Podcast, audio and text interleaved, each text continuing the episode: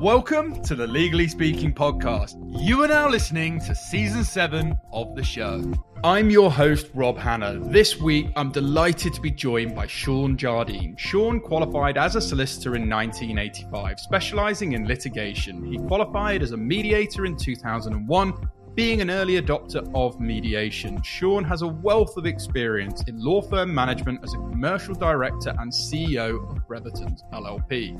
With a strong interest in marketing and business development, he has created multiple successful legal teams, including property management, debt recovery, catastrophic injury, and leasehold enfranchisement. Shaun is now a non practicing solicitor, and after retiring from his law firm in 2021, he created Big Yellow Penguin. Shaun has also appeared on numerous podcasts and is the author of his book, Ditch the Billable Hour Implementing Value Based Pricing in a Law Firm. So, with that all said, a very big warm welcome, Shaun. Thank you very, very much for having me. I'm delighted to be here. Oh, it's an absolute pleasure to have you on the show. And before we dive into all your amazing projects, experiences to date, we do have a customary icebreaker question here on the Legally Speaking podcast, which is on the scale of one to 10, 10 being very real, what would you rate the hit TV series Suits in terms of its reality of the law if you've seen it? I haven't seen it, I must confess. However, I have heard people talk about it.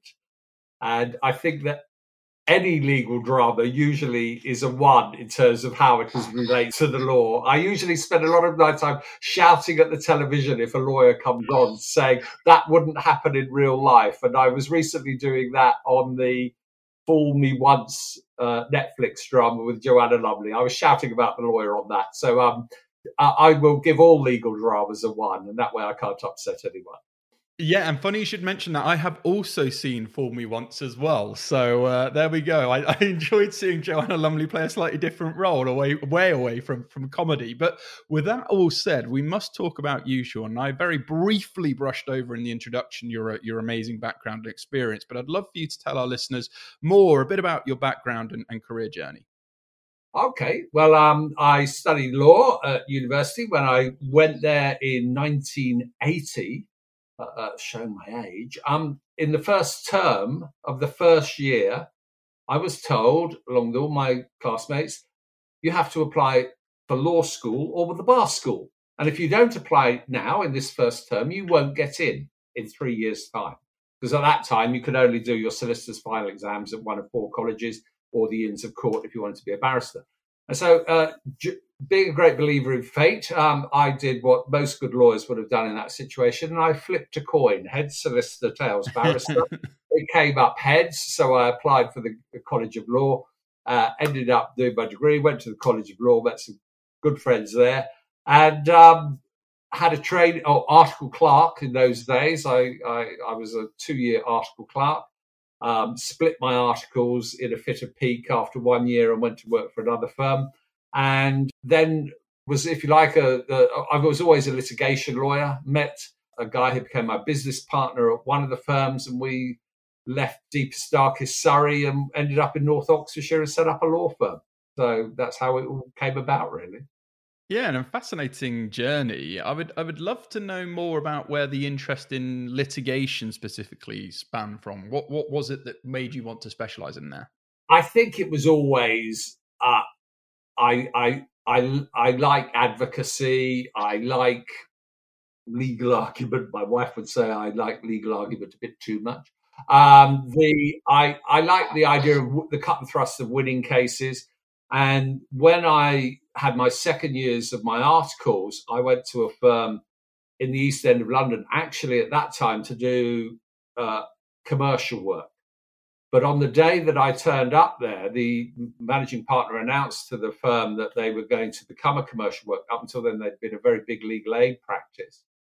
And all the legal aid lawyers, who were some amazing lawyers doing brilliant work, but very committed to legal aid, upped and left. And so all of a sudden, I'm there as a second year article clerk, and I'm now given a caseload of cases really that uh, I didn't really have the experience to deal with above my pay grade. But it, it, was just wonderful. And I just ended up effectively doing uh, litigation for a, a, couple of years. I did one will, I did one conveyancing transaction, so my articles could get signed off. And um, the rest is history, really. I ended up as a litigation lawyer, which is what I wanted to be all the time. I love that, and it's a great example of sometimes you know it's, it's, that's a sink or swim scenario in many respects. You know, you're in this environment, you've sort of got to grow into the role, uh, you know, because there's no, no, other option. So I, I, love that, and you've always been an early adopter, and we're going to talk about your book shortly as well, and you know your view on the the legal industry and pricing. But you were an early adopter of mediation back in 2001. So, how have you seen the legal landscape change over the years, and what impact specifically has mediation had and continues to have on the legal industry?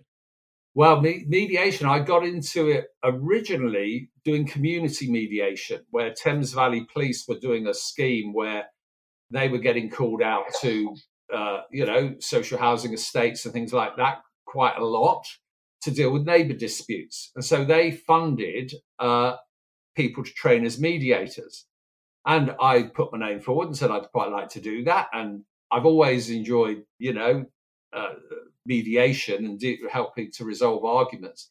And so all of a sudden, I'm now out and doing these quite, some of them were very acrimonious neighbour disputes, people at war. Um, and then mediation became fashionable. And I think it was probably in about 90, 1992, maybe, they did a first pilot of mediation in courts. And someone said, Oh, look, would you be the coordinator for the local county court? So I started d- doing some mediations during mediation week. And I'm a, I'm a great believer that, you know, all cases settle, right? All cases settle is a very small mm. minority are settled by the judiciary. And when I'm a mediator, I will I will say to both parties, there is four versions of the truth.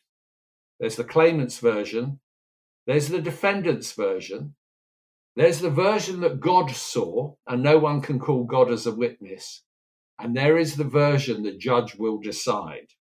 And nobody knows what that's going to be. And it's always that kind of thing where, you know, quite often in mediation, and I love, I, I, I still love doing boundary disputes and neighbour disputes, which a lot of mediators shy away from, and that's because if you have a boundary dispute or a neighbour dispute, it's never about the law, it's never about the fence, it's never about the hedge, it's why you have fallen out with your neighbour. And that can be something very different. And I've, over the years, I've done loads of neighbour disputes. And it is never about the fence. It is something, it might be I'm jealous, it might be I don't like you, it might be I think you're a snob, it might be you wear a shell suit, it might be, you know, you're richer than me. And, or, you know, and these are the drivers. And unpicking that is fascinating. Yeah, it's good. I really, thank you for asking me the question because it's not a side of my business I ever get to talk about very often, but I do genuinely love doing that kind of stuff. No, and, and it's great because, like I said off there, you know, there's so much wisdom we're going to try and unpack because you have had such a, you know, um, varied career and done so many things. And, you know, I think it's important, particularly for the next generation current practicing lawyers, to to learn from some of your lessons. Are you tired of the current legal practice management software hitting you with outrageous price increases? Well, it's time to put an end to the renewal pain and discover Clio, the trusted legal practice management solution for thousands of UK solicitors. Did you know that some providers have recently increased their prices by a staggering 300%? Don't let this drain your budget any longer. With Clio, you'll experience cost effective flexibility, transparent pricing, and a smooth migration process. Choose a plan that fits your needs and budget with no long term commitments. Monthly billing cycles ensure you only pay for what you use. And guess what? Plans start from just £49 per user per month. No hidden fees or surprises. Say goodbye to price hikes and hello to trusted software. And one of the other lessons I want to talk about is law firm management because you've included roles such as CEO, a commercial director, and you know what challenges did you face leading a sort of top 200 law firm, and and how did you navigate them? Oh well, I think probably one of the biggest challenges I faced was in 2016, where Bretherton's was a 200 year old law firm, and it had 200 years of bad habits, really, where it had, you know, we we didn't have very clear role profiles. People would join, would more or, more or less had been allowed to write what they wanted to do. I don't want to work for that person. I will do this. We did a, a, a big change management project, which was making about 130 staff apply for their jobs again and apply for a clearly defined role profile. This is the job. This is what you are being employed to do. Only apply for this job if you fancy doing what it is. And we set out, and with this huge amount of work is setting out role profiles for all of the roles in the job. And we could identify what the, if you were to be promoted, what the next role might look like. So when we started interviewing people, I could say to a trainee solicitor, here's here's the role for the trainee solicitor. Actually, here's the role for the assistant solicitor. Here's the role for an associate, senior associate, partner, head of department, etc., etc. And part of that process was we had role profiles for lawyers which were different insofar as if you think of an American goalpost in American football, you have a vertical upright. That is the beginning of your law career. The young trainee starts at ground level and goes up the upright post. After three years, they hit, they come to a crossbar. And if you, at that crossbar, you then have to decide where are you going to go? Well, how do you want your future in law to be? Do you want to just do law every day and be a brilliant lawyer? In which case, you'll go up the right hand side of the crossbar. And we will invest in your training courses and make you the best collective enfranchisement lawyer best litigation lawyer, the best wills and probate lawyer we can. You will be trained to do brilliant law. If, however, you want to manage peoples and teams within that environment, you're going to go up the left hand side of the goalpost and we're going to train you about. You still get to do some of your courses you're still going to have a caseload you're still going to do law but you're going to learn how to manage people. Deal with the return to work interviews deal with the appraisals deal with recruitment, help deal with disciplinaries, whatever it might be, you are going to be trained in people management. Because in most law firms, there's only one vertical stick. It's you go up, you become a good lawyer, you earn lots of fees, they'll make you a partner, they'll make you a head of department. And what tends to happen is people have no management experience, no management training. And when we rolled out this new model in 2016, and we had the goalpost model. I had, I remember a lovely, lovely guy, a lovely guy I worked with, and he he was leading a team, and he came up to me afterwards and said, "Shaun, I just want you to know that I should be going up the right hand side of this. I should be managing people." and I just think, yeah, I, I, it's okay. I, I said, I'm really pleased that you said that because I know you know, and he was in the wrong place managing people. And we ended up getting an associate to manage that team. He was just absolutely fantastic lawyer, absolutely brilliant. But we trained people. We didn't want to play people out of position. And that is, I suppose, one of the biggest challenges I've ever faced. And I think the other thing that I did, which I'm, I'm still quite proud of, is one day everybody came into the office and on their desk was a, a, a white business card that said carte blanche. And then I later sent an email around to everybody had some staff meetings saying, You have been given carte blanche, and you have carte blanche to challenge anything. Tell us if something is going wrong. Please don't assume that I'm going to know. Please come and tell me about this because it is very important. And and that works very well. And I remember one of our it was a trainee solicitor. She wasn't even a trainee solicitor. She was doing her Law Society finals, she called me up on our values, on the values of our business. Because when I took over as CEO, we had five values. I had a, a, a staff meeting with the partners and managers in a hotel, had three bottles of champagne on the desk. I said, Can someone name five football teams? And somebody did. I said, Can someone name five blockbuster films? And somebody did. I said, Can somebody name the five values of Bretherton's? Tumbleweed. Tumbleweed. Four and a half minutes. Uh, uh, one of my colleagues had a go, uh, and she got four out of the five. And I, my point was, how can we, how can we say we've got values if we, as the partners, don't even know what they are? So you can't live them. And so the, our values were ASAP PE was the acronym. We value ambition, we value customer, we value excellence, we value personnel development, and we value each other. Those were the values. And if you couldn't, I would wander around. I'd speak, see people, Shirley, what's what the, can you remind me what the values are? Can you remind me what the values are? And it would be if you were interviewed for a promotion. I remember interviewing one lady, and I said, "Oh, could you just remind me which of all our values are? Uh, uh, can you name the values, and can you tell me which one's most important to you?" She said, "I knew you were going to ask me that question." I said, "Oh, brilliant! I said, great." She said, "I don't know them," and she'd been with the firm about twenty years, and I didn't promote her because because you know it's important. Well, it's so true, isn't it? I talk a lot about this. You know, I did a post recently, sort of, you know, culture eats strategy for breakfast, but having that sort of culture and values, otherwise they're, they're words with no meaning. And I think there's some real lessons in what you shared there that, you know, tenure doesn't always necessarily mean people are, are the best for that particular point of the business. So in the legal recruiting industry or the recruitment industry, I, the world I've been in, it was very much the same as the law. You make lots of deals, you do lots of money, you suddenly manage all these people, and you're actually a completely wrong skill set unless you have that training, development, continuous mentoring as well. And I loved how you talked about it. Don't play our people out of place. You're not going to play a defender in an attacking role in a you absolutely have no one else to do it. You'd rather almost leave a gap because it can create more friction. So really good lessons there in terms of um, you know not only ensuring the right culture and then i love the the top down leadership in terms of saying your voice matters you know here is carte blanche you know please don't assume we know everything because i say anyone who thinks they know everything really doesn't know anything. You know, the reality is we're all learning, we're all going to make mistakes. Leaders don't have all the answers, but actually being an open and inclusive leader and actually being, you know, very, very keen to connect with your people and actually listen to them is a super valuable lesson. So love that, Shaun. And that's why, again, I wanted to unpack it all. Yeah, I'll just close it out by saying the train, the, the, the, the, the she was a paralegal. She was doing her solicitor's finals part time. Now, and she came to me and she bought a friend. She said, I want to have a carte blanche meeting with you. I'm going to bring the card. I said, You don't need to bring the card, but you can bring the card.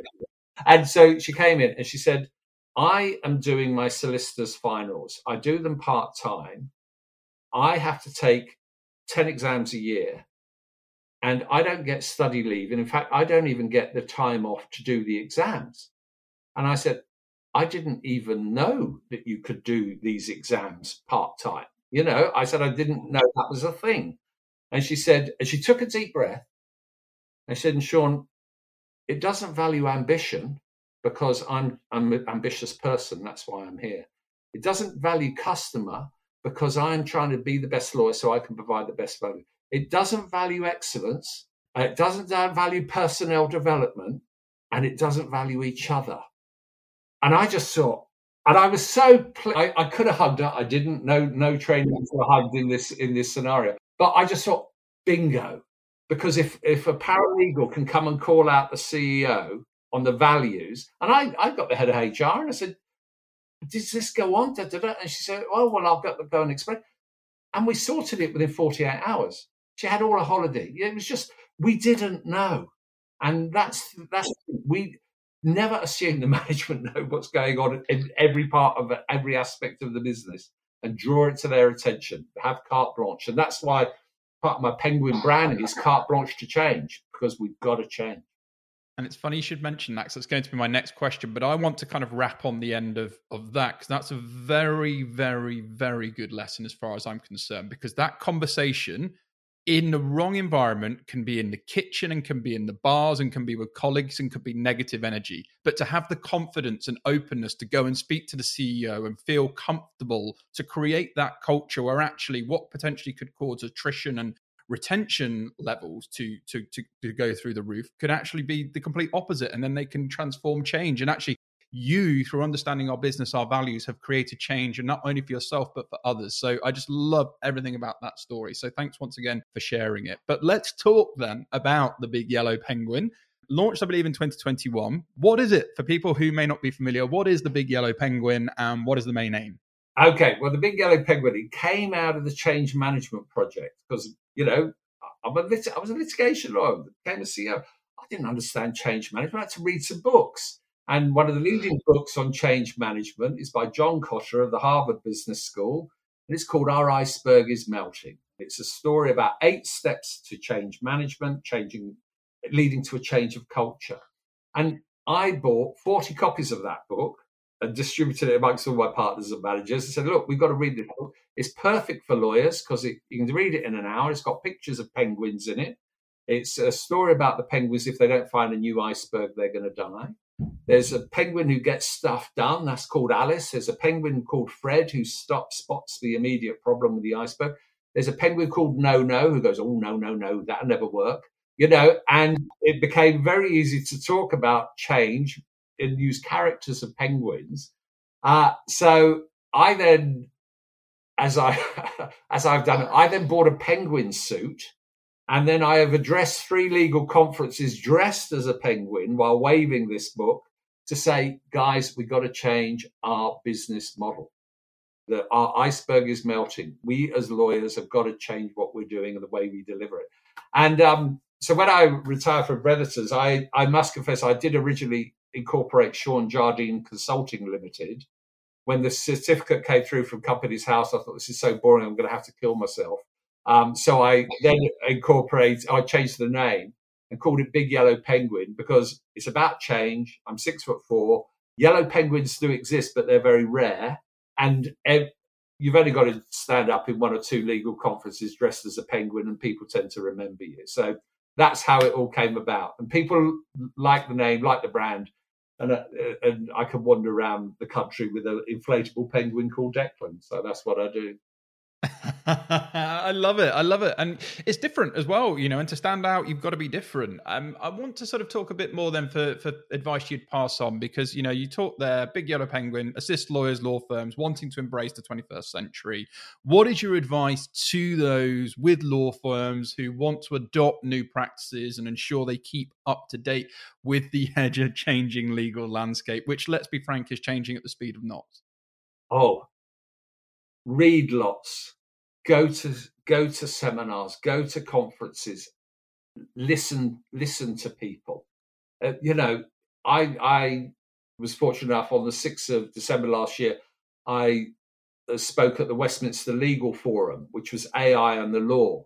And Richard Susskind did the keynote address. And then you had Matthew Hill from the Legal Services Board there. And it was just staggering hearing what's what's coming down the line in terms of AI and regulation and law and things like that. And you will have heard this a, a hundred times. I think the law firm owners, managers, partners, we spend too much time working in the business when we should be working on the business. And if you can make time to just read, think, learn, debate with people about things, that's and, and we're, and we're all time poor. I know that, but um, that's what I, I think that I, I, I never stop reading books, my, I, or, or blogs or links to things because I, oh, I, can't remember who said it, but he said if I buy a book for twenty dollars and I get one idea out of it, it's the best. I, I, have saved myself a fortune, and I'm a great believer in that. You know, and nothing I did at Bretherton's, you know, was new and groundbreaking. It was just applying what was kind of best practice. There's a great book, it's 12 years old now. Mitch Kowalski, Canadian lawyer, wrote it. A great person for your podcast, actually, in the future, if you can get him. Reimagining legal services in the 21st century. And Mitch, as a lawyer in Canada, became a technology professor at a university somewhere in Canada. And he wrote a very pithy novel about if all if if lawyers used all of the technology that was available 12 years ago to its full potential what would the for what how and what would the law firm be like? And i read that and i thought oh that became a blueprint for me. I thought and, and it was in that book that it had reference to value-based pricing and i never heard about that. What's that? And it was that kind of stuff where i would never have started this journey if I used to have lunch with a guy, a marketing guy, law firm marketer. And the deal was whoever got the most out of the meeting paid for lunch. Okay. So it, I would have this guy, uh, chap, and I, I mentioned him in the beginning of the book, a guy called Simon White, very bright guy. And he said to me one day, Shaun, you've got to read this book, Mitch Kowalski's book. It's a brilliant book. Order it. So I ordered it, read it, thought, oh my God, this is brilliant. So learn, read, make time for yourself, think about your business, try and spend some time working on the business. And if you can't do that, look at non executives, look at people who can come in and do you know kickstart something or get a debate going because there's there's a lot of good people out in this sector. Just go and find them. Yeah, and you, you, don't know what you don't know as, as well. And you make a great example of, um, you know, it's been said time and time again, but the best investment you can make is the one in yourself. And I remember vividly when I started this podcast, and people just didn't get it. Like, why on earth is a legal recruiting business doing a, a podcast? But to the point of working on your business, you know, you're building a brand. I'm learning from thought leaders every episode. I'm soaking up the sponge. I'm then being able to regurgitate that, build a community, get myself out there, build a brand, get organic marketing and traction and so on and so on and so on. And then you suddenly, you know, bigger opportunities and Thomson Reuters and LinkedIn and all these things suddenly happen. But through working on your business and actually collaborating and you know podcasting for me is my medium of learning and i love interviewing people and learning. And you know maybe like you say it's reading. Maybe you say it's going to attending conferences. Maybe it's a whole spread of them. But the main thing is you've got to put in the time and it's worth putting in that time to invest in yourself are you a mid sized law firm looking to thrive in 2024 and beyond? Look no further. Clio has just released their highly anticipated 2024 Legal Trends Report for mid sized law firms. This comprehensive report is packed with actionable insights that will empower your firm to stay competitive in the ever changing legal landscape. Discover how to enhance your billing and collections, harness the power of AI tools, and leverage cloud based technology for success. Download the 2024 Legal Trends Report for mid sized law firms today. Visit clio.com forward slash UK forward slash resources to learn more. With time, we have come to a very special point, Shaun, where we must talk about your book of Ditch the Billable Hour implementing value based pricing. You touched on it there in a law which is now out very much available. So, folks we'll be sharing lots of information about how you can get access to that and with this episode. But what was your inspiration behind the book? And tell us more, Shaun. Okay, well, I, in 2017, I went to uh, Dallas, and uh, a friend of mine in Australia who I'd met through LinkedIn who was saying uh, he knew I was interested in value based pricing, and I was asking him lots of questions. He was leading the way down in Australia. He said, "Look, you've got to come to Dallas. There's this conference. It'd be great. So I went to Dallas 2017, and uh, one of the leading value based pricing thinkers is a guy called Ron Baker, written five, six books on the subject. Uh, uh, uh his accountant, and it was aimed more at professional services, uh, aimed at professional services. Ron's book, not law specifically. And I went out there. I met lawyers from all over the world, but I was the only Brit there. I was the only Brit, and I thought, oh, hello. Anyway, I met all these people, Australians, Canadians, and I kept in touch with them. And then I thought, well, look, I'd like to learn more about this. I think if we can, you know, don't get me wrong, as a litigator, I was pretty good at timesheets. I can fill them in, you know, don't worry about me. But I know that people struggle. And I know that when you say to a client, what's your hourly rate? And they you say three hundred pounds, five hundred pounds, or if you're an American lawyer working at Descartes or Descartes, whatever they're called this week, $2,500 an hour. And as soon as you start coming up with hourly rates like that, clients worry about time. How long is this going to take? So I got into value based pricing. I then was in the fortunate position to do that as a pilot at my old firm. Uh, and we did that. And then when I decided to retire from private practice, I thought, how did I implement that back at my old firm? How can I turn that into a methodology and then how can I communicate that to the wider world? And so, really, that's what I spent a bit of time doing. I was fortunate to go and I've, I've worked in the UK. I, I, have spoken, as I'm sure you have, with thousands. If you think how many the reach of your podcast, thousands of thousands of people have, have heard me talk about this. 53 have put their hands in their pockets to say, actually come in and help do this. And I like working with firms where they let me survey their staff before I go in, and I an anonymous survey about their pricing confidence because you get some fantastic responses to that. One question I can tell you is part of the survey is I believe that uh, my colleagues and I believe that this firm should be profitable. Now, you'd like to think you, that's a good, it's an easy question. Everybody should think that. One firm I work with, 13.5 million turnover, 60% of their staff thought that, only 60. So it was kind of like, oh, okay, there's a learning and development point here, which is we need to educate our people about how a law firm works because I might have been confusing profitable with I don't want the lawyer, uh, the owners to have super profit. But the business has got to be profitable if we're going to expand it, if we're going to pay wages and everything else. So I thought, well, let's re- reverse engineer by process. And I thought, if you're going to do a change management journey, you should have steps of change management. And guess what I followed? Kotter. I was back full circle to the Penguins. I based this on Kotter's eight steps, and I openly uh, mentioned that in the introduction. It's based on John Kotter's eight steps of change management. And one of the advantages of doing that is because lawyers are naturally conservative, risk averse, criticism, etc., etc. They're saying, what does this guy know about change management? Well, ladies and gentlemen, it's based on Kotter's methodology, so you're going to be all right because law is not that special. So, um, yeah, that's how it came about, really. And um, I wrote the book, came up with what I call the eight P point plan, and set to encourage people to to do this change management program because it is it is a change management program to implement across an existing business. It is not a memo from a CEO in what I call Jean Luc Picard syndrome, where someone says, make it so. You know, it is a do a pilot, roll it out with teams, and then it's better for clients, better for lawyers, and better for law firm owners and that's what I want to to talk about. And people are probably going to be listening and enjoying the conversation, but we do pride ourselves on really simplifying things to for people just to make sure they really go away and take action on what they learn. So, in a very simple term, we've talked about it, but what would you mind sort of your definition or explaining value based pricing in, in, in the most simplistic terms, and then talk us through after that those eight steps of change management from Kotters because I think there's a lot of wisdom there.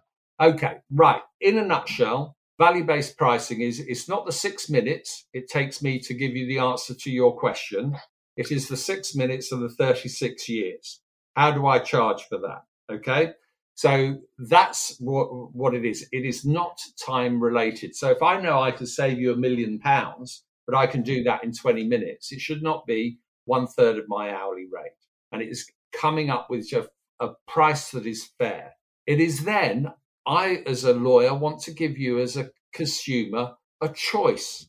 I would think when we go to the car wash, we choose a menu gold, silver, bronze.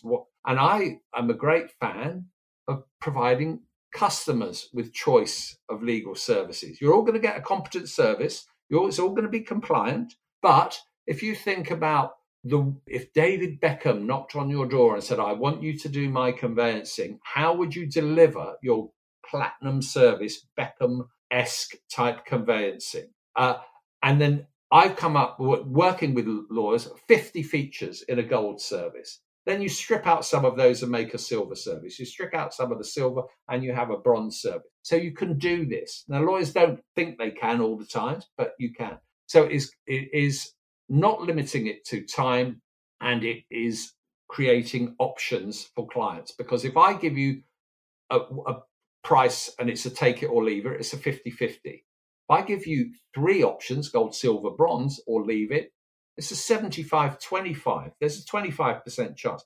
Guess what? I've just made more likely you're going to do business with me by creating those options. So that's why I'm uh, quite, of, quite evangelical about the maths and the logic. And, and then when it comes to the actual plan, first step in the plan is P for paradigm. It is a paradigm shift you've got to accept this is going to be a change. So we've got a plan for the change. What is the driver for doing that? Well, I think one of the drivers for many law firms at the moment is going to be generative AI is here. It's all impacting legal services. If that's doing things in six minutes that we were previously doing in six hours, how do we charge? So, paradigm shift. Second P is for pioneers, pioneer penguins. We've got to create an enthusiastic group of pioneers to do a project. And we don't have the no no penguins in on this pioneering group. We listen to the no no penguins, but we need the enthusiastic individuals who are going to do that. And we create a psychologically safe space for people to experiment and do this. Uh, the third one is plan. We've got to prepare a plan about how we're going to deliver this, a change management plan. We then have to permit, we have to permit people to actually do the process, engage with the process. Part of the permission might be identifying clients we shouldn't act for anymore because they're not profitable and they're not nice people to deal with. So let's think about client selection. We're going to permit people to do that.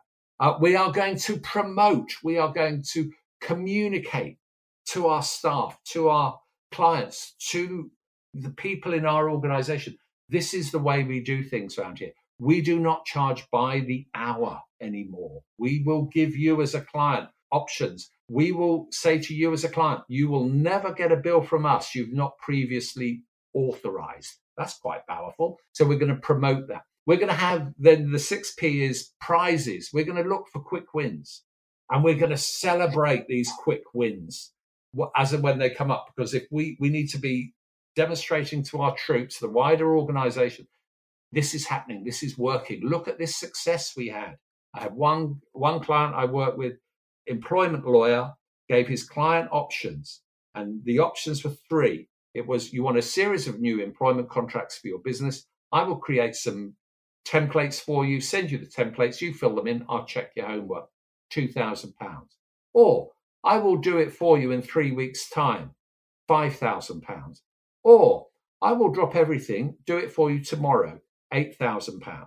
Client chose the £8,000 option because for them, they needed it urgently. For them, it was important for whatever reason was going on. Was the client happy? Delighted. I've got to the front of the queue and I can afford £8,000 and I want to do that. Was the lawyer happy? Absolutely happy. He's going to do half his chargeable target tomorrow with that one matter. Are the law firm owners happy? They should be delighted because, you know, here we are. It's not been linked to the time spent. So we're going to celebrate those prizes. Uh, seventh P is persevere. Any change management project, okay, is a grind. We gotta keep on it. We gotta keep on pedal to the metal. We might need to bring in a new wave of pioneer penguins. We keep the enthusiasm going. We will have to make sure that any partners, managers, people in the business who are, you know, bringing the troops down, we might have to have serious conversations with people. Keep in the tent. And the eighth P is passion. We've got to have the passion to deliver the culture, the cultural change. We know where we want to get to. We set that out in our plan, and we then have that cultural change. So those are the, those are the P's in a nutshell, which which follow Kotter's eight steps. And um, within each section, I've tried to, to anticipate lots of questions. We've got lots of learning materials. We've got links to YouTube clips, exercises that people can do in each section. Because, you know, as I say, it's, it's not a memo from the CEO, make this happen. It really is. You've got to take a team with you.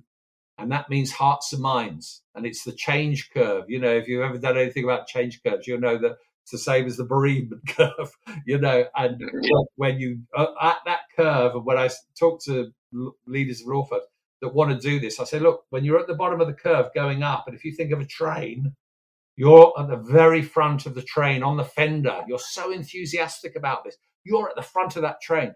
But remember, your train's got 20 carriages and still coming down in the depression part of the curve, not with you, are loads of your people. And we've got to, don't forget about them just because you're up here. We've got to make sure that we take them with us. So it's a change management program.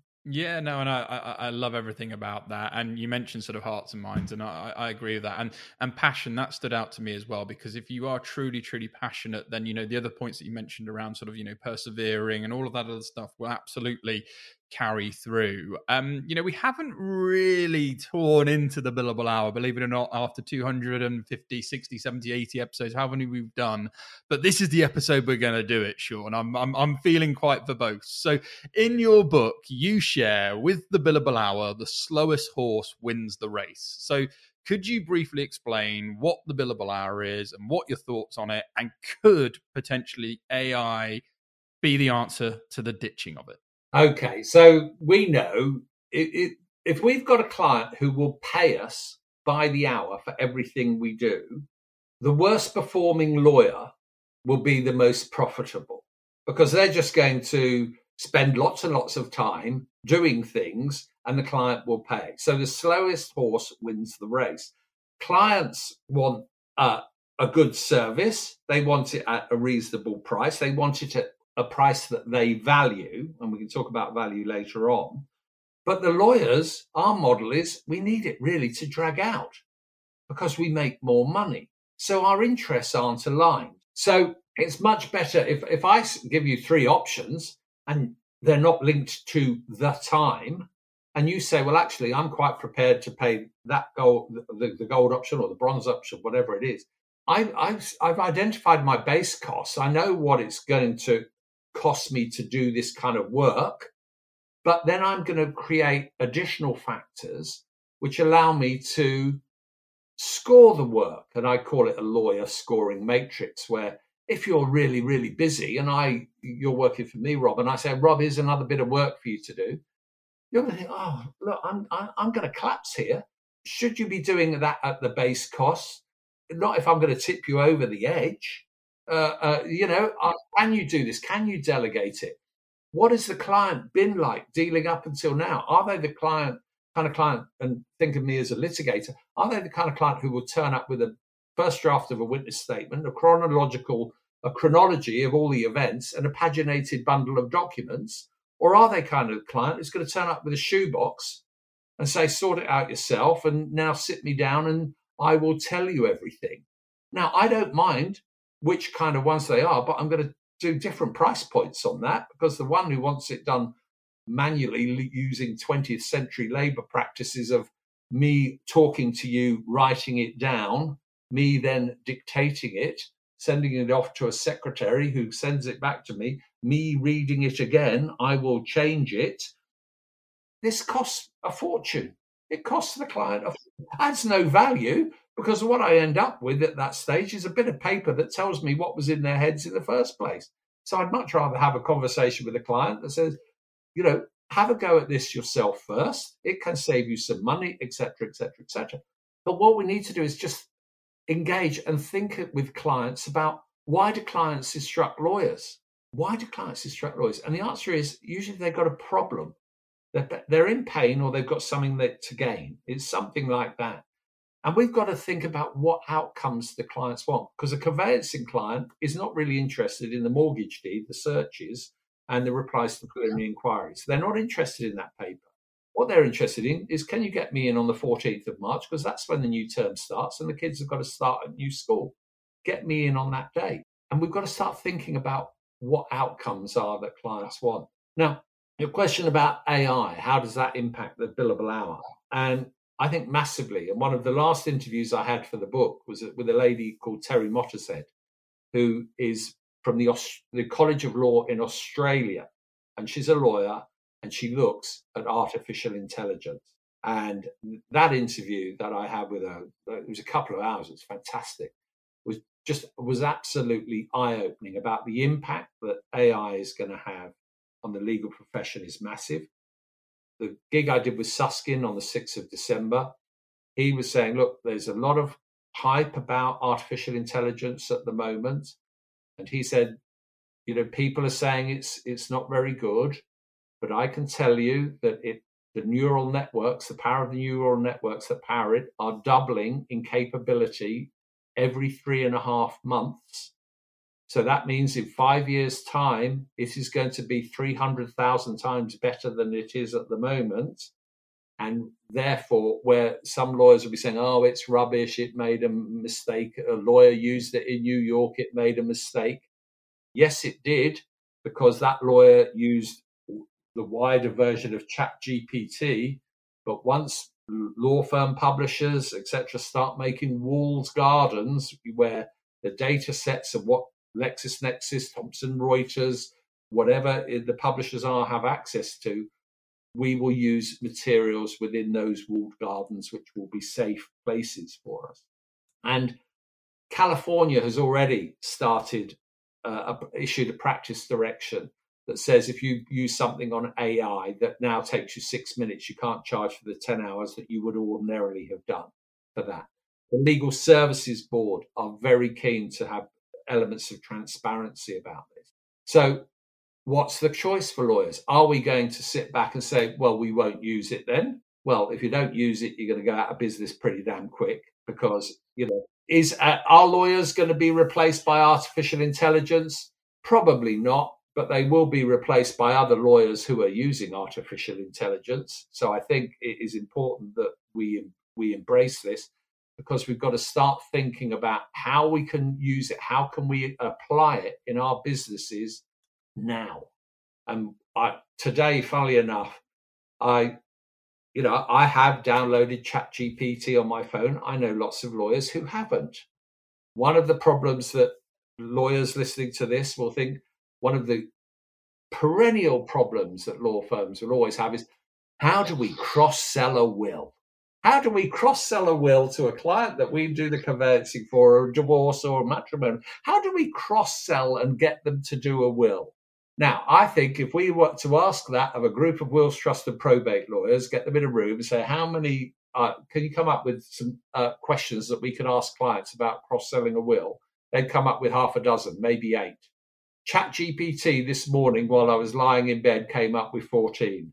That's how it's going to be used. It's going to create ideas for us. It's going to help us create conversations. And once those ideas, once we start, you know, getting the grey matter going, we can start being creative. So yeah, I think it is the death of the billable hour.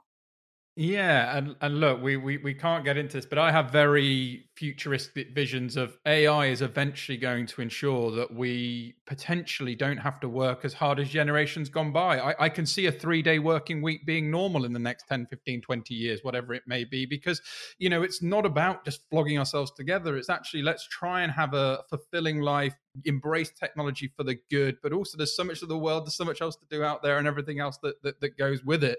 Um, so I believe technology for good, used by the right people for the, using the good things, can make us more efficient, do things better, but also have a more fulfilling life. And we don't have elements of stress, burnout, all of the years gone by that, you know, just due to churning and churning and churning and churning and churning. And then there's no getting off the hamster wheel. Uh, and then eventually you retire and you think, what was that all about? Um, Shaun, I want to ask you one final question because you have given us so much wisdom throughout this um, episode, where can people kind of stay connected with you? Because I believe, along with the book, you have launched your own colony the VBP colony. So, can you tell us what that is all about? I have, yeah. So, well, they can get in touch with our LinkedIn. I'm on there, or um, don't do Twitter because I don't do Twitter anymore, although I'm on there. But yeah, LinkedIn is the best place. So just put in big yellow penguin, and um, the chances are I'm going to come up. Uh, and the the VBP colony. What I wanted to do was create an online community of people who are interested in this subject matter and so I thought, well, how could I do that? And somebody mentioned, oh, you can have these online little groups and networks. And I came across, uh, you know, I'm, I'm, I'm, not getting paid by them, but I ought to be. I came across something called Mighty Networks, which is an American uh, product, and it, you create your own online community. So that's what that's what I've used. That's what I've created. It's launched officially yesterday. There were 89 people in there as of last night, and they're all people who I think are interested in learning more. So I'd encourage anybody to, you can access it via my website. It has the address in the book, etc., etc.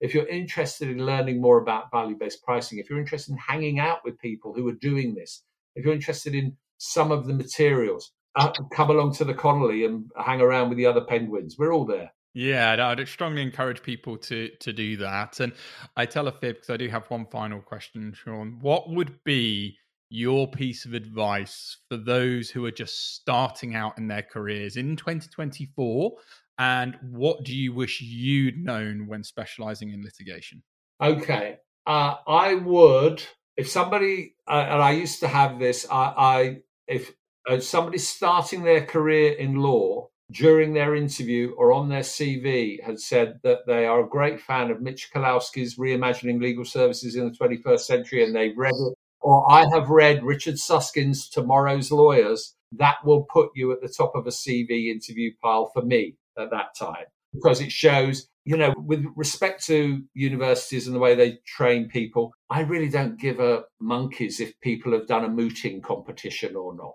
at university. Great, it's, it's, a bit of fun, and you've you've you've learned to study, you've learned to argue. That's fine.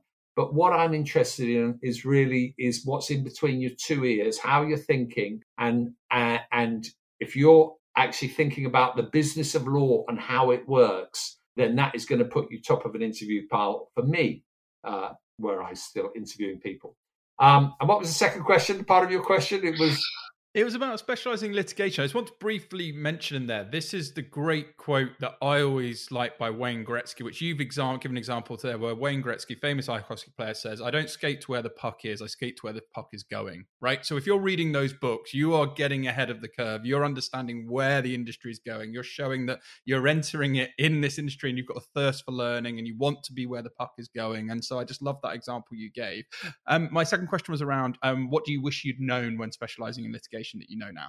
Um, I think I, I, I wish I'd learned at university in my early days more about mediation because look, the, the there's an old saying that the law is like Claridge's, open to everybody. I don't know about you. I haven't been to Claridge's. Um, and uh, and in theory, I could go there and have obviously a very expensive lunch or a very expensive dinner. Uh, and so, law and litigation is so costly. It's so costly in terms of legal fees. It is so costly in terms of the emotional impact that it has on people and that it consumes people's lives and things like that.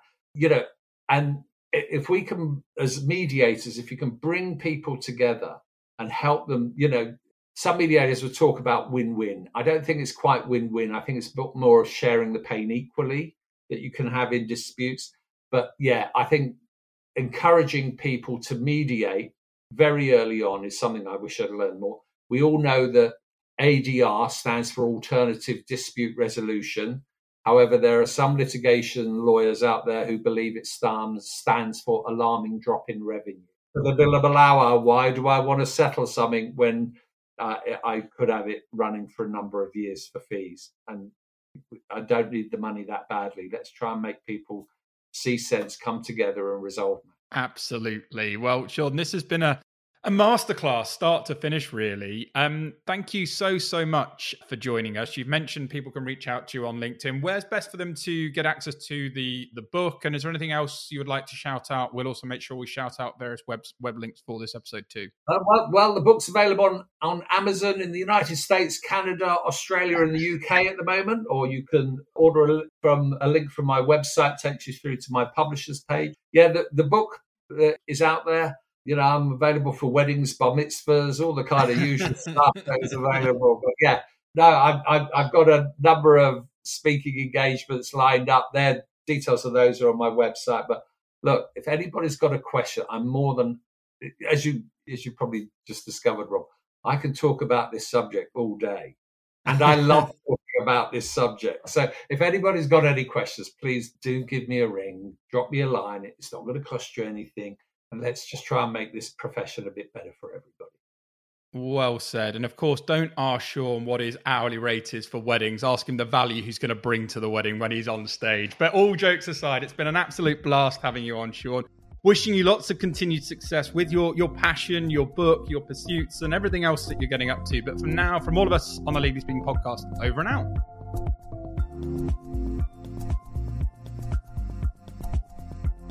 Thank you for listening to this week's episode. If you like the content here, why not check out our world leading content and collaboration hub, the Legally Speaking Club, over on Discord. Go to our website, www.legallyspeakingpodcast.com, for the link to join our community there. Over and out.